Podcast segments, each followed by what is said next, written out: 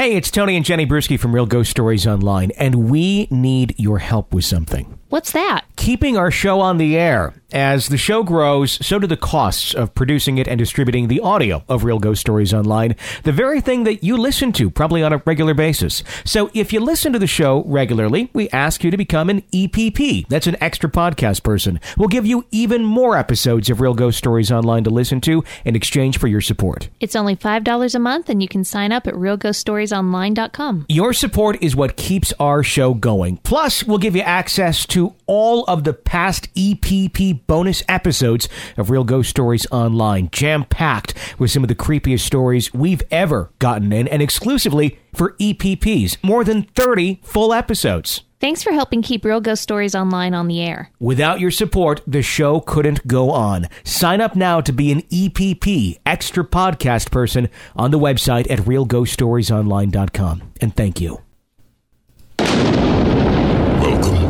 To Real Ghost Stories Online. Call in your real ghost story now at eight five five, eight five three, four eight zero two or write in at real ghost stories online dot com. You are about to enter the world of the unknown and quite possibly the undead. This is Real Ghost Stories Online. Tonight, could a traumatic brain injury at a young age be the reason for a man's voices in his head? His story makes you question if there's something more going on. While visiting a small graveyard in Texas, a listener shares an odd experience that happened when he touched a headstone, and a healthcare worker shares a series of inexplicable occurrences that surrounded a dying resident. And remember when you were young and felt immortal? Well, a listener shares about her brother and a friend that may be just that. Those stories, your calls, and more tonight on Real Ghost Stories Online. Tony and Jenny Brueschke joining you once again. Hi. Hi, how are you? I'm good, how are you? I am doing well. I'm excited about the stories tonight. This looks very interesting. I also have that uh, article ready to talk about, the, the exploding head syndrome we were talking about the other day. Okay. Uh, that story from uh, from C B S News. We'll talk about that a little bit later on in the show, and uh, just how common of an occurrence that seems to be. Is that fairly recent that they did that? Uh, this was published, uh, yeah, March thirty-first. Okay. So, yeah, last week. Right? Yeah. Yeah, just the other day. So, uh, interesting stuff. We'll talk about that. It's just interesting to see that in uh, you know, kind of the, the mainstream news. So that's, of course, your calls, stories, all that here at Real Ghost Stories Online. The phone number is eight five five, eight five three, four eight zero two. Of course, you can also write it on the website, real ghost stories online dot com. So lots of ways to get your ghost stories to us. We would love to hear them. That's how it all works. Let's kick off the show tonight with a letter that comes into us from uh, from Tony. All right. Hello, Tony and Jenny. This is Tony from Savannah. A relative on my dad's side of the family had an accident at the age of two years old. I'll just call him Roger for privacy's sake. Roger was helping his father change a tire when the car slowly rolled from the lift and rolled next to his head and pinned it to the concrete. Well, that's disturbing. Yeah. That's not the way to go. No. That was like how one of the, uh, that's how one of the uh, characters in Sopranos ended. Really? Yeah, it wasn't, uh, wasn't a good thing. His father rushed him to the hospital where he was later released. The doctor said they saw no, well, he lived? Yeah, he lived. Oh, jeez. A two-year-old. Oh, my God. It doesn't sound like it rolled up onto his head. It just pinned his head. Either way, that's still one of those things I just cringe at the idea of. I know. The doctor said they saw no damage at the time except a couple of bruises and slight swelling, and just to monitor him. Fast forward three years later, Roger was exiting the bus from school when his mother looked out and saw him talking to himself. Roger was an only child at the time, and his parents would both hear him having an in-depth conversation with himself. Fast forward five years later, Roger would start telling stories of the man who has been his friend for years, and that he has been starting to tell him to do things to the house. It soon escalated to doing things to the family pet, then his parents. Roger started getting headaches and started complaining about a man screaming in his ear at night. His parents took him to neurological specialists to figure out what was going on with Roger. They found that Roger's skull was damaged and that he'd have neurological issues for life. So they ignored his talk of paranormal. Throughout high school, Roger was teased for being a little slower than the other children, but every once in a while, Roger would go into a fit of rage and beat the crap out of his tormentors. Roger left his small border town in Georgia for the Atlanta area, where he later met his future wife. He got a job at a, as a construction worker, which paid pretty well. Things were looking up finally. One day, Roger came home from work and saw his wife crying at the kitchen table. He immediately asked her what was wrong. She said that a coworker of his had assaulted her. The next morning, Roger asked his supervisor to go fishing with him. They went out to the local lake and fished for the day. Roger's supervisor exited the boat when Roger grabbed a huge log and hit his supervisor over the head repeatedly until he crushed his skull. Roger dragged his lifeless body to the large oak tree and propped it up against the tree. Roger stole his wallet and his truck and drove it home. As Roger walked in the door, his wife said that she had been seeing things in the corner of her eyes and hearing doors slam throughout the house during the day. Later that night, as Roger and his wife lay in bed, they heard sirens off in the distance. The next morning, while Roger was in the shower getting ready for work, he heard the knock at the front door, and it was the police. The police took Roger into custody. There was a trial, and Roger was ultimately convicted of first-degree murder.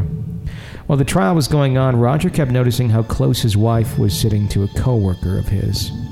During the trial, Roger kept talking about the voices in his head, telling him to do things, and he would have outbursts in court saying, "Leave me alone." At times, it would take six or seven officers to settle him down.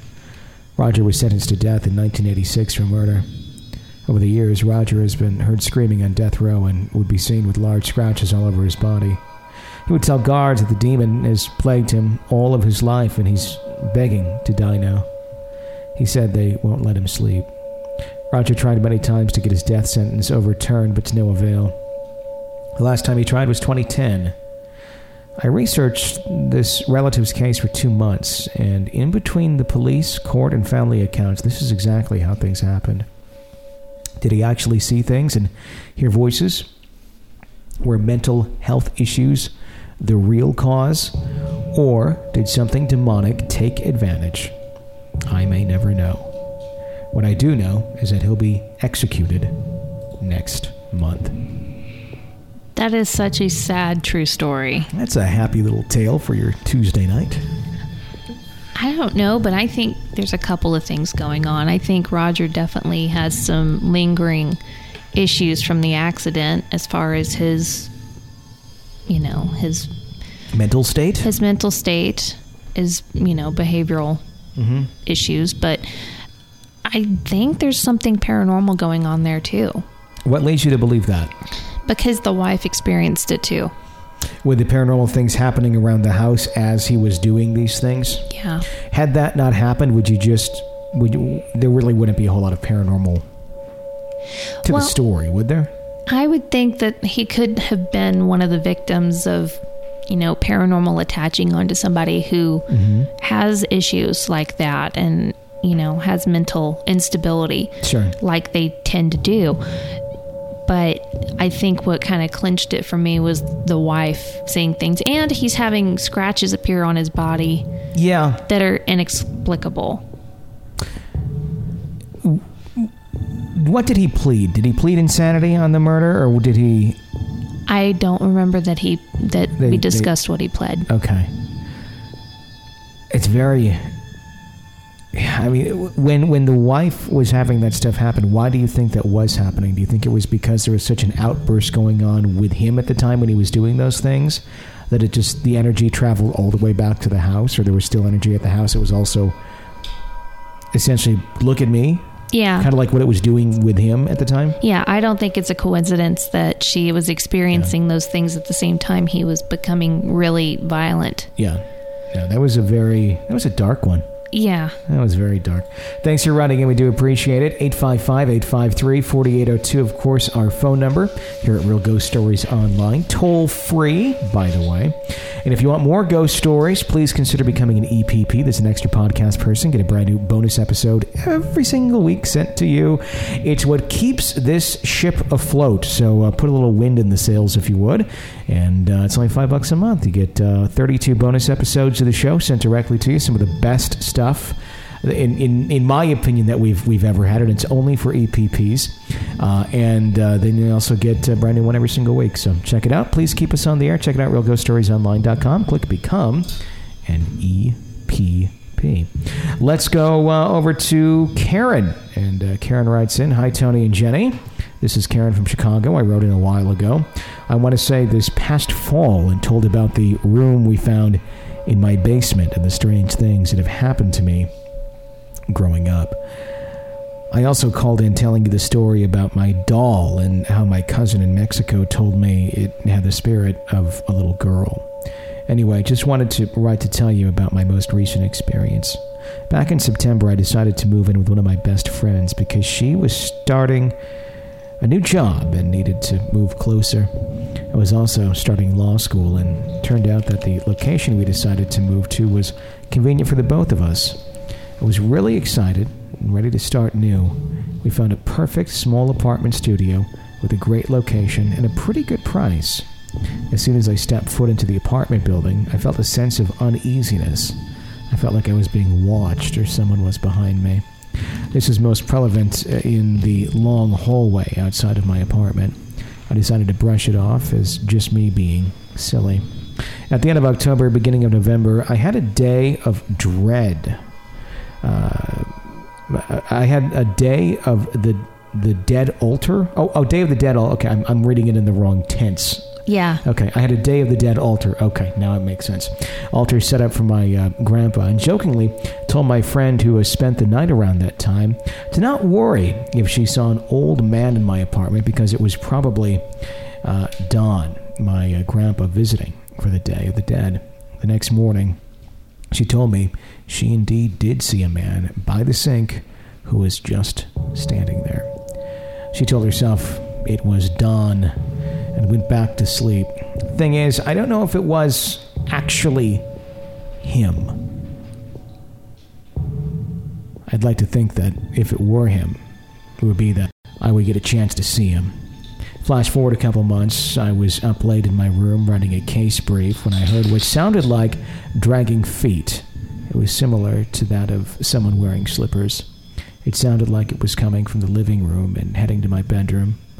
I was mentally preparing myself to see something, but the dragging stopped as soon as it reached my open bedroom door. I didn't see anything. I decided to return to my work and soon after called it a night. One day, I dozed off on the couch while my friends were talking, when I suddenly began to see something. It felt like a dream, but something was different. I was seeing my apartment, but dating back to what seemed to be like the late eighteen hundreds or early nineteen hundreds.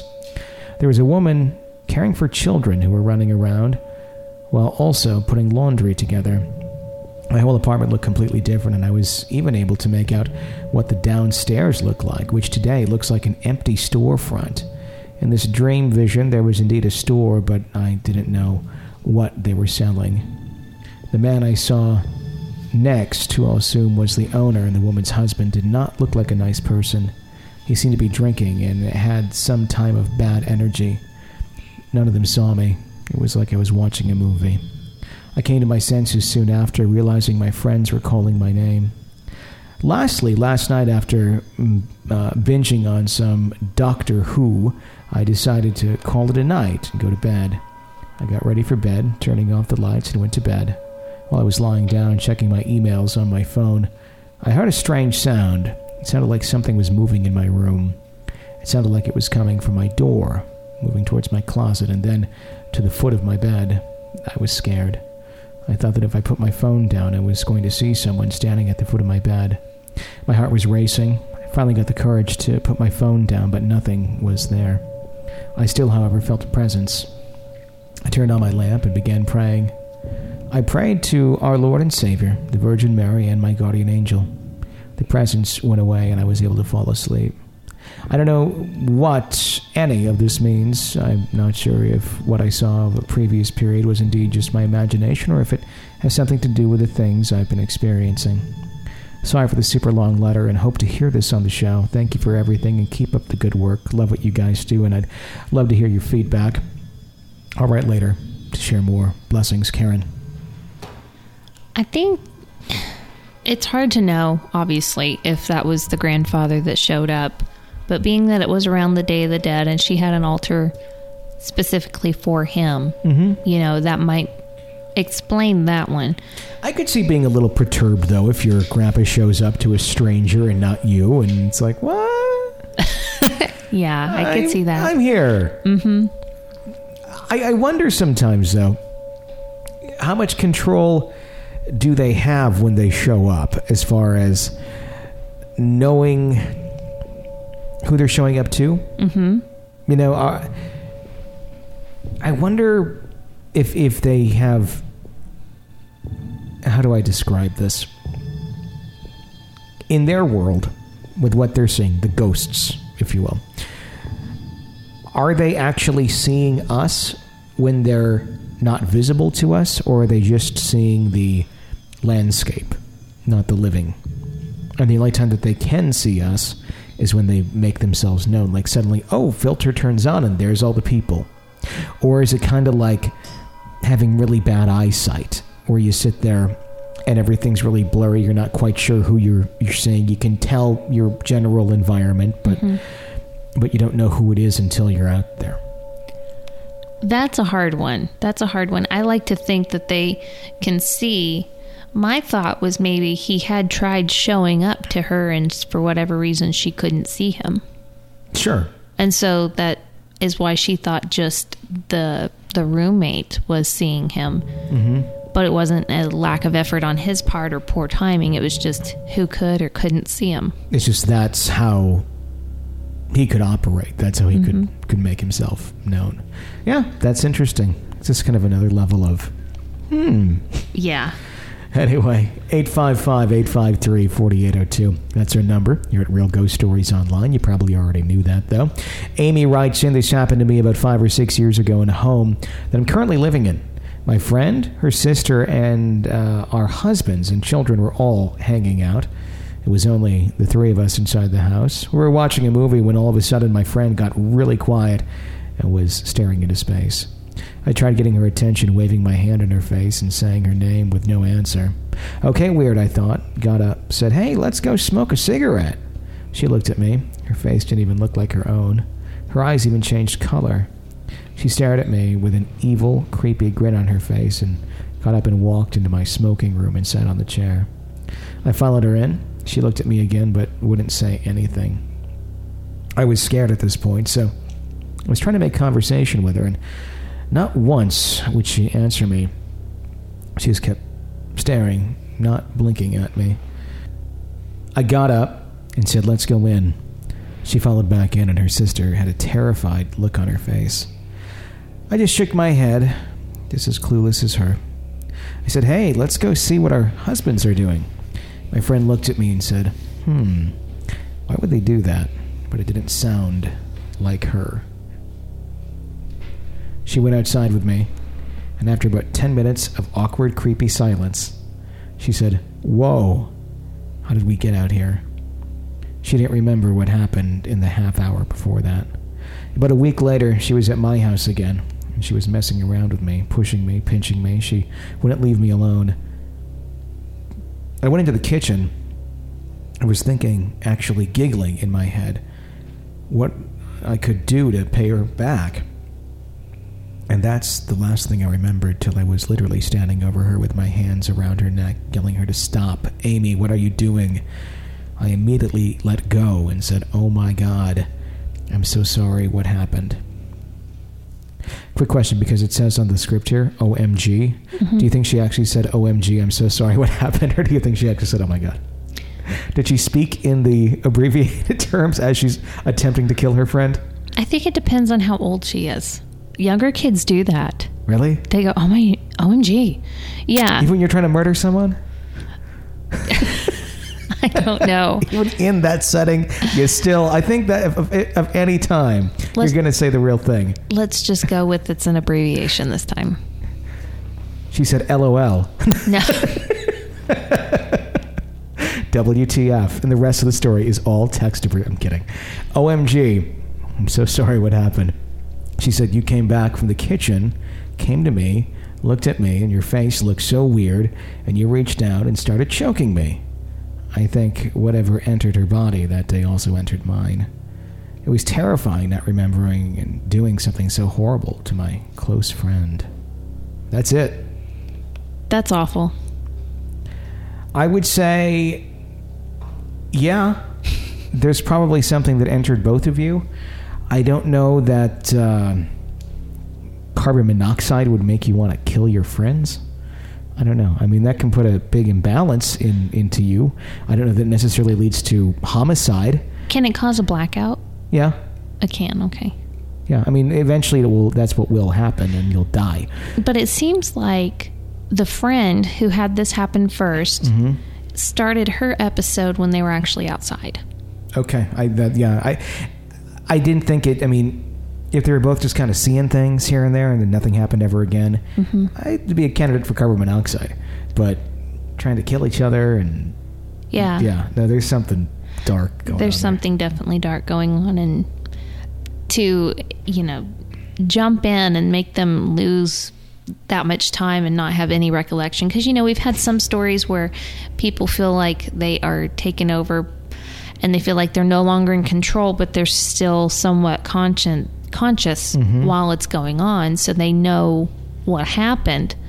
They're having complete loss of everything. Yeah. Yeah, I think there was certainly something dark going on there. As far as what, I don't know. I mean, that's... A, I, I would love to know, prior to that, or if they're listening, you know, were you guys involved in anything, you know, that would have... called anything up in the recent past, you know, just, you know, it, it's weird that it just occurred. Yeah. Like that, that, you know, violently, if you will.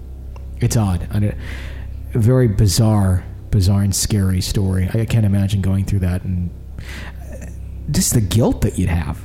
Oh, yeah. I mean, even if, even if you didn't have control, you know, just what you'd be like, why did I do that? I mean, you'd be, you know, questioning everything about your sanity, I think. Like, when's this going to happen again? Right, but I think the one, I guess, saving grace in the whole story is the fact that the friend had that experience mm. first. So when she tried to kill her friend, they can both say, friend's well. like, okay, I get it. I had that happen last week. And I'm not trying to make light of the story, but the fact yeah. that, you know, she could relate, that it wasn't just, you tried to kill me and tried to blame it on a blackout. It's like, now we're even. Yeah. Yeah. And a sick bizarre, dark way. Mm-hmm. So, yeah. eight five five, eight five three, four eight zero two. That's our number here at Real Ghost Stories Online. Shabs writes in, in a previous episode, Tony mentioned that he did not know much about an entity called jinn. Uh, in the Islamic faith, the jinn are spirits, not a human ghost, which coexist in our world with human beings.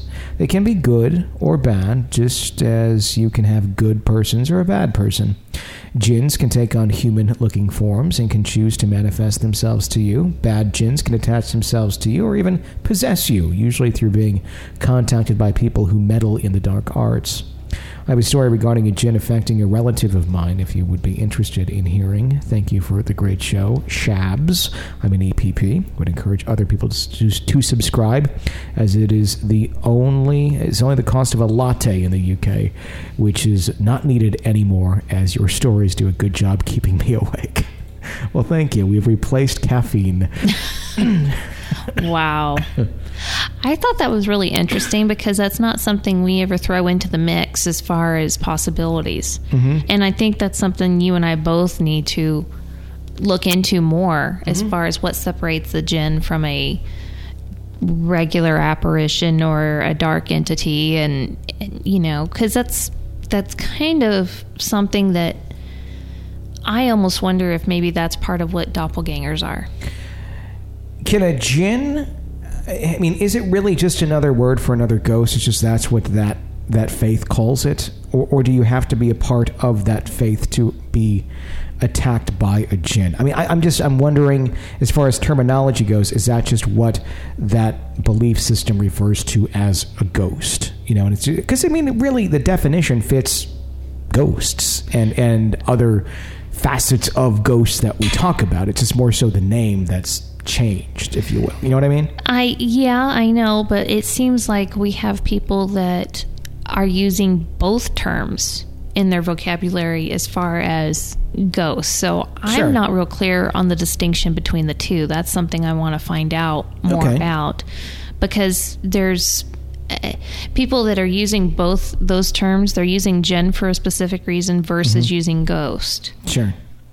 So I don't know. I would be interested to learn even more, but I thank him for enlightening me. Yeah. On that right away. I mean, because it's it's something that I, I have wondered about. So let's learn more. Do, do, do, do. Quit doing that, whatever that thing is that you are doing. It's the more you know. Yeah, quit that. Why? N B C stopped it like thirty years ago, so stop it. But I wish they'd bring it back. Now it lives on here in eternity on Real Ghost Stories Online. Great. Let's go over to uh, Jennifer. Jennifer writes in, "Hi, Tony and Jenny. My name is Jennifer, too. I'm a longtime listener, first-time emailer to the show. I discovered your podcast when my husband introduced me to it, and I've been hooked over ever since. I'm writing because Tony mentioned something recently. You'd mentioned something about dark energies possibly attaching them, them themselves to people. I've often wondered if that wasn't the case with my mother. My mother was a bit of a superstitious woman to begin with, but in, it seems to me that she and my father lived in one too many haunted homes. The last home they owned seemed to be the worst, though, as far as the hauntings go. There were often things happening, things like uh, what sounded like a room full of people talking when there was no one in the room, things being moved and footsteps in the hall. I myself had the experience of having something seemingly thrown at me, along with seeing things move on their own. My mother and father often had the feeling of someone sitting on the side of their bed. It was so bad for a while that they eventually got an entirely new bed. Same thing happened. Things got much weirder for my mother, though. Things just seemed to happen to her more often than the rest of us. One day, my mom was busy doing work around her home when her deceased sister appeared to her. She appeared to her with a warning. The warning was, be careful. Watch out behind you and be very careful. She vanished only to reappear a moment later with the same warning to be careful. Mom never knew what the warning was about. Another time, her brother, who had it, been dead for a few years at this point, called her on the phone. He told her that he was indeed alive and well, that he'd see her the following day. He never showed up again.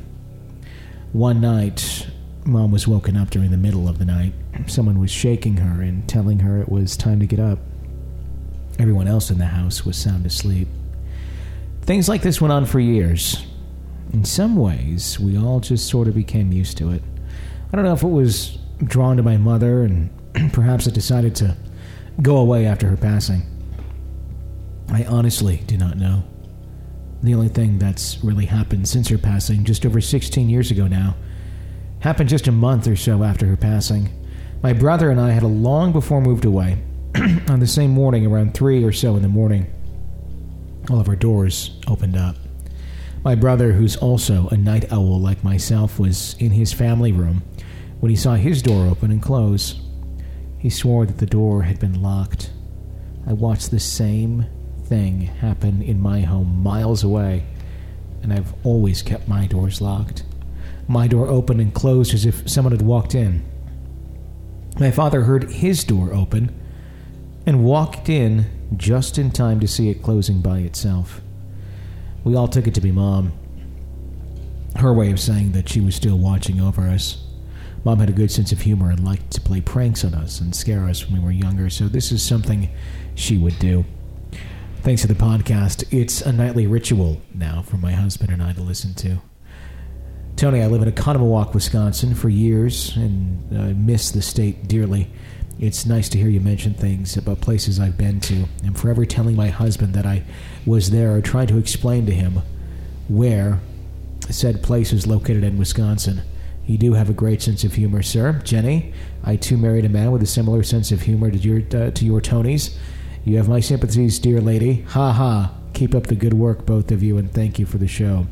It's nice to know that there's others with similar experiences out there. It sounds like the mom was just extremely sensitive. Yeah, it does. And it just sounds like, yeah, she probably did come back and want to let you guys know that she was coming in and checking on you and messing with your doors. So I don't know what much else to add other than that. It, it, it to me, if that was the mom doing that, it kind of answers some of the question about like time and space and what uh, what restrictions they, they may or may not have. As How far, so? Because if, if it's doing the same thing, like moving the doors and stuff in two totally different areas, mm-hmm. um, Ghost Mom doesn't have to find transportation. It can just kind of show up wherever it wants, whenever it wants. Sure. Which I always kind of wondered that about, you know, things like if you're a ghost and let's say you have like, let's say you have kids spread out across the country and you have like a limited amount of time to show up and do something. You can only pick one, like the one closest in proximity to where you died, uh, or can you just pick one and go there, or can you like go bam, bam, bam, bam, bam, like Santa? Okay, well, it sounds like she went like Santa and hit all of them at almost the same time. Or the Easter Bunny. Yeah. Or the Tooth Fairy. So I don't really know if it's an either or, if some can do one or mm-hmm. some can do another. I don't know, but I think it was the three of them at the same time for a reason, because sure. all three of them would, would question, you know, who would be doing that? It had to have been Mom. Sure. Or can you do it? Can they do it simultaneously too? Or is it like in succession of like, okay, I'm going to do this one. I'm going to go over here and do this there and then do this one there. Or can they like literally happen simultaneously with one person? I, I'm not trying to be a smart. I'm like seriously asking this question. And I seriously don't know the answer to that. Yeah. Because I don't know how fast they can travel from one place to another. Because it could sure. almost be in our frame of reference, you know, say, hey, yesterday afternoon, I saw my door open and close by itself. Yeah. Well, yesterday afternoon could be one o'clock all the way to, you know, mm-hmm. whenever. So it might be that it wasn't the exact same moment that they all three had the experience, but they were all three relatively close in time. It's like the rules of time and space kind of go away when you're a ghost. I think so, because you're not going to die and you're not going to go anywhere. You're going to be around all the time, so there doesn't need to be time. Sure. That seems to make sense. It really does.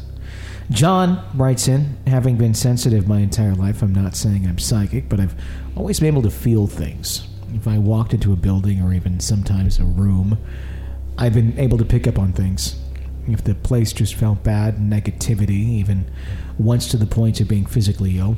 My grandmother's side of my family was from Kentucky, and she told me it was called Second Sight. She said that there had been people with the gift on her side of the family for as long as she could remember. As I got older, I got into history and found it interesting to walk through rural cemeteries and read headstones. On one such outing, I was wandering uh, through a small hilltop family plot, just taking my time, reading each headstone and thinking how some of the families that had founded our country were still present. In our area of Texas, I'm not sure about any place else. The fever came through in about nineteen eighteen, and a lot of families lost loved ones. I was walking along when I noticed a tall marker flanked by three small ones on the side and two that were a bit larger on the other. I stopped and started to read them. The largest was a woman, the three smallest her children, the two somewhat larger ones were her first husbands, and her second husband, all claimed in the year nineteen eighteen by the fever epidemic that swept through our area. The sad thing was, the woman had survived and lived to old age. I was standing there thinking how sad and how hard it must have been on her, and was thinking what her life must have been like without thinking. I reached out and rested my hand on top of her stone. That in itself was odd, because I had never done this before. All I can say is it suddenly felt like someone had dropped a heavy, wet quilt on me, and I felt such an intense emotion. I lost sense of even where I was for a couple of moments. I felt overwhelming sadness, loneliness, fear, and even total panic. I yanked my hand back and fought the urge to just turn and run to the gate and leave, but I managed to walk to the gate, but all the way feeling dread, like something horrible was following me. I got to the gate, spun around, and closed it. Got to my car, shaking so hard I couldn't get the door open. All I could think about doing was praying out loud and saying how sorry I was. I'm not sure I was apologizing. It was eleven miles back to town, and I had to pull my car over when I got into town where I could at least see other people around and calm myself down. It took several months before I could manage to go back to that family plot, but I did. I didn't touch that woman's stone again, but I did walk up to her burial site and tell her how sorry I was for her and that I prayed for her and her family. P S. I have a best friend who is president of the con- the uh, County Historical Commission here. On Memorial Day, one of her jobs is to place flags on all the uh, veterans' graves, even in the small family plot. I told him what had happened to me there. He just kind of looked at me and looked at the ground and smiled and said, "John, I won't even go in there without carrying my Bible." For what it's worth, Second Sight, as my granny called it, isn't as much of a gift as it is a curse. I think if you're sensitive, you just, you have to be careful. And I know you probably weren't really thinking too much about it when you touched the headstone, but I think you absorbed all the emotion that she carried with her for all those years, all at once. Yeah. And, you know, it's hard enough if you're going to live a lifetime with those emotions, let alone getting an extra dose of it all at once. So you just... Yeah, it, it's weird. You have to be careful, because if you touch something and you get a weird feeling, it's not you. It's something that's being, you know, almost projected at you. Are you ready for this analogy? Here we go. Spiritual ShamWow. As far as absorbing everything around? Yep. Okay. It's a good one, isn't it? It works. So, yes. It works. Spiritual ShamWow. You are a spiritual ShamWow. Do they even sell those anymore? I don't think so. It's been a long time. Wasn't that guy like arrested for something, or so, something weird that happened with him? I forgot. I don't know. He was doing like the uh, the Quick Chop too, and then he was like on T M Z a couple of weeks later. We're like, oh, it was something not so great. I forgot what it was. Okay. But uh, yeah, I mean, but I mean. Seriously, I mean, it's like one of those things. Everyone else out there, sponges, okay? You can kind of pick up on some things if it's really, you know, really showing itself. But the ShamWow, that'll suck up anything. Okay. So, that I mean, that's that's what I'm saying. The Second Sight, the empathic mm-hmm. folks... People with, with that sort of a, a gift, if you will, or curse as it was put there, your ShamWows.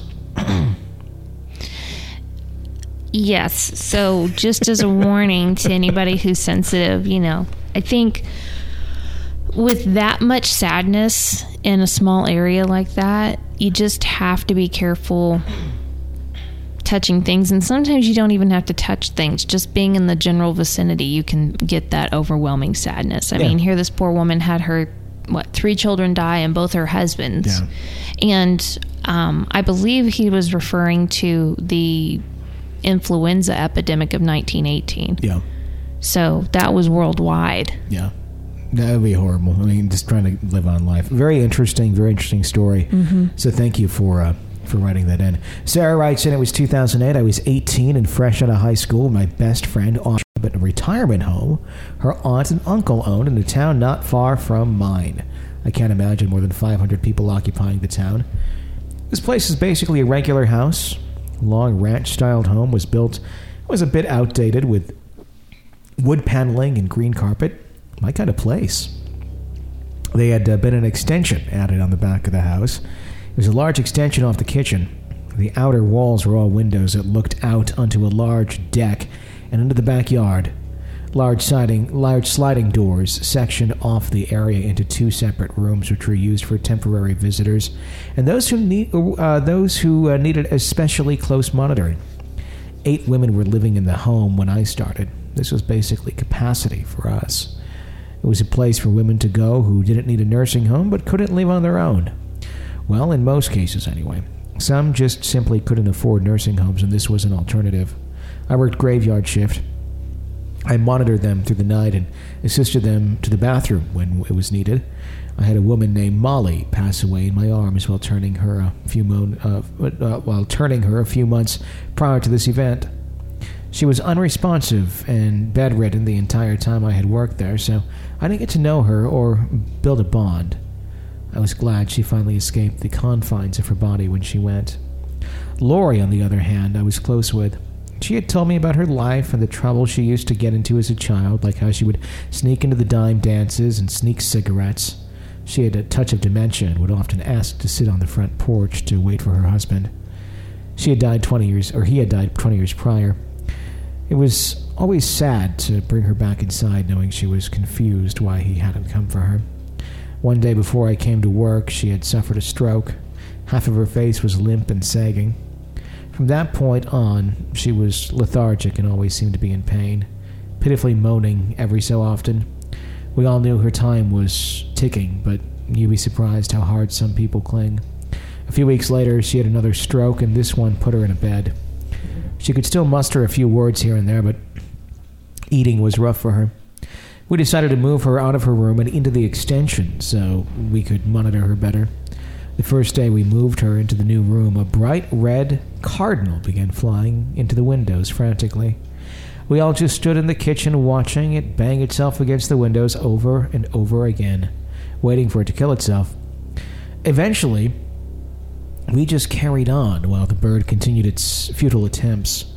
That night I read Lori some Bible passages. I'm not religious, but these ladies were all deeply Catholic, and it was all I could really do for her. She began to smile and talk to the corner of the room, asking things like, "What are you doing here?" And, "It's so good to see you."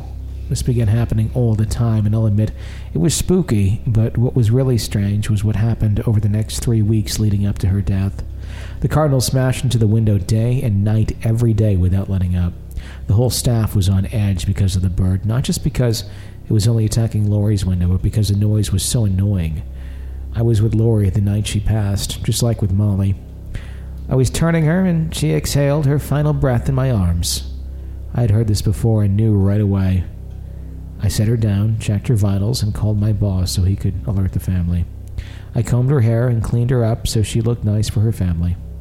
I was upset that she was gone, but knew she was no longer suffering. It wasn't until I set the comb down that I realized the cardinal had stopped banging onto the window. It showed up the day she was put into the room and disappeared the last day she left. You think the cardinal was the spirit of somebody that she used to love, like her husband? I could see that. I, I kind of associate cardinals with that. Mm-hmm. Yeah, I've heard that. Um, the cardinals are somebody that you've lost checking in on you. Yeah. It, it's it's very interesting. Um. Yeah, I, I would go with that. I mean, it like just kind of... And she's seeing things at that time. She's um, experiencing what a lot of folks who are in that state experience. Right. Right right towards the end. And the bird going at it, I think almost...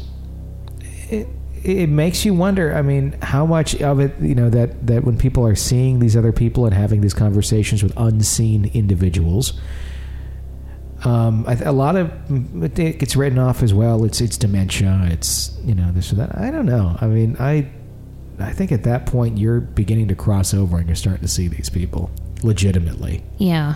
And it's not so much dementia. I mean, is there part of that that could be going on there as your body shuts down? Sure. I mean, but I don't write it all off as that.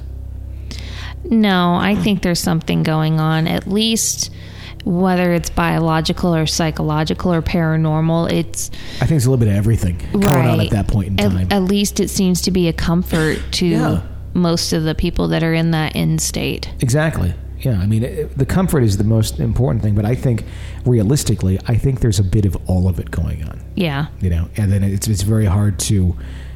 It's probably difficult for that individual to uh, decipher mm-hmm. between what is... what, and then uh, virtually impossible for anybody on the outside to decipher what is what. But I really believe it's a little bit of everything that's going on at that point in time. I think so too. So, eight five five, eight five three, four eight zero two is our number. Kay writes in, hello Tony and Jenny, I'd like to remain anonymous, but you can call me Kay. Love your podcast. I've always been interested in the paranormal, but I have never had a distinct experience myself. However, I have many friends that I know who do and have paranormal experiences, but those are stories for another day. Today I'd like to tell you about my brother and his best friend. I'll call them C and F, respectively. It seems that they cannot die. Both of them have done many stupid things and as a result have gone through many near-death experiences, but always somehow seem to make it out. When C was born, he had problems with his colon. He could not move food through his digestive tract properly, and bacteria were building up in his intestines. He came very close to death, but the doctors managed to realize what was happening, and in time were able to perform a surgery that saved him. I was about five or six, and C was four or five when my parents started building the house we live in now. C was inside working with his dad, and my mom was taking me back to the trailer we were living in while the house was being built. As I left, something told me to turn around. I noticed one of the wires by the door we had gone out was on fire. It was small enough that all the adults had just stepped over it, but I was little enough to see it clearly. I told my mom and dad, and they ran out to turn the power off so the fire would stop. There was no fire extinguishers in the house yet, and it was all made of dry wood, so had the uh, fire spread, I believe it would have been fatal, and I believe whatever told me to turn around is whatever is protecting my brother. When C was twelve, we were doing a community service project at our church. The adults were using nail guns for some reason, and one of them accidentally shot his at the ground. The nail somehow bounced and ended up burying itself in C's head. Somehow, however, it went around his skull, and he was able to pull it out without any difficulty and had no further problems due to the potentially fatal accident. As for F, when F was fourteen, he got his second diagnosed concussion while playing soccer. It was actually his fifth concussion, but since the other three weren't diagnosed, they didn't count. He ended up having to go to the hospital and literally had to sit in a hospital bed doing absolutely nothing for two weeks since the doctors said any brain stimulus would be dangerous for him. After a week, a mysterious fluid started leaking out of his nose. The doctors tested it and found out that it was basically his brain. F was now at high risk of meningitis, and the doctors said death was a possibility. However, F miraculously made a full recovery and was cleared to play soccer again. F has had more near-death stories, but I don't have, but I don't live with him, so I don't know them as well as I know C's. As C, F, and I have grown up, we and all our friends have become cognizant of their apparent immunity to death and even joke about it. Whatever is protecting them from whatever is trying to kill them is still at work and has saved them from so many other instances that C and F have started saying that they are allergic to death. So I'd like to hear your thoughts. Could C and F be protected by angels? Is an entity following them to keep them out of trouble so that they can do something important? Are there separate entities involved in these instances? Or is it all just some big fat coincidence that they've been able to be alive through all this? I'm curious to know what you think. Okay, I don't think it's a coincidence. I have no idea if it's more than one entity following them, but I do think something's protecting them, but why, I don't know. I think it's one of those things where I, I, I go back to everything happens for a reason. Mm-hmm. There is some reason that they are being kept alive. There's something that they must do, probably individually. And is it a guardian angel? You could call it that. You could call it whatever you want to call it. I think it's some force that uh, it's still there they still yet have something to do. They do. They have a purpose. However, once that purpose is reached, they better take it easy. Yeah, that's the trick, is knowing what your purpose is, and when you've achieved it, then being very careful. Do you think once you've reached your purpose in life and you've done whatever, you know, your main things are to do, that you're done affecting other people to a, a very big extent, that uh, all the uh, the extra help of keeping you alive goes away? Call it a guardian angel, call it whatever, and then you're on your own and until you accidentally kick it yourself or something kicks it for you? I guess kind of for those that have something following them, helping them along, like C N F have mm-hmm. here. Um, I don't want to say that I think you just lose all the help once you've, you know, reached what you're supposed to do, nor do I want to say that you die when your purpose is up, because a lot of people die far too young. Sure. When they had so much potential and so much they could have offered the world. Sure. So I don't want to say it's all or nothing on that, but mm-hmm. I get the feeling that C N F have something coming up, but regardless, they just got to be careful. And it doesn't sound like anything was on purpose or that reckless, you know. I mean, no. A ricochet is a freak accident, being hit in the head with a nail. That there's not a whole lot you can do to prevent that. No, and then coming. You know, concussions. You can play soccer a lot and not get a concussion, sure. But you know, maybe lay off that a little bit. Have you ever had a concussion? No, you? No. I was just going to ask. I was going to say, what's it like? But I. What makes you think I've had a concussion? I don't know, because I didn't know you for the first twenty-some years of your life, and maybe, I don't know. I was athletic for about a year. Sure. And after that, not so much. You know, I'm kind of surprised. I mean, I'm surprised I haven't had one either, because we're both klutzy individuals. We are very klutzy. That we, neither of us have had one. I mean, I've hurt my leg twice this past weekend, just being me in two separate instances, and it hurts as we speak. Yeah. Interesting. It was a very interesting story. Yeah. Just how that, you know, it it, it reminds me somewhat of the uh, the Final Destinations, but they're making it, you know, past the yeah. potentially horrific things. But uh, very interesting story, so thank you for uh, for writing in and sharing that with us. We really do appreciate it. If you like the show, please consider supporting it, becoming an E P P. That's an extra podcast person. thirty-two bonus episodes come your way when you become that.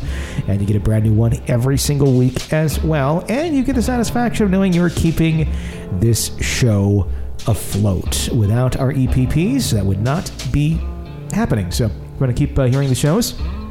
Keep it going every day.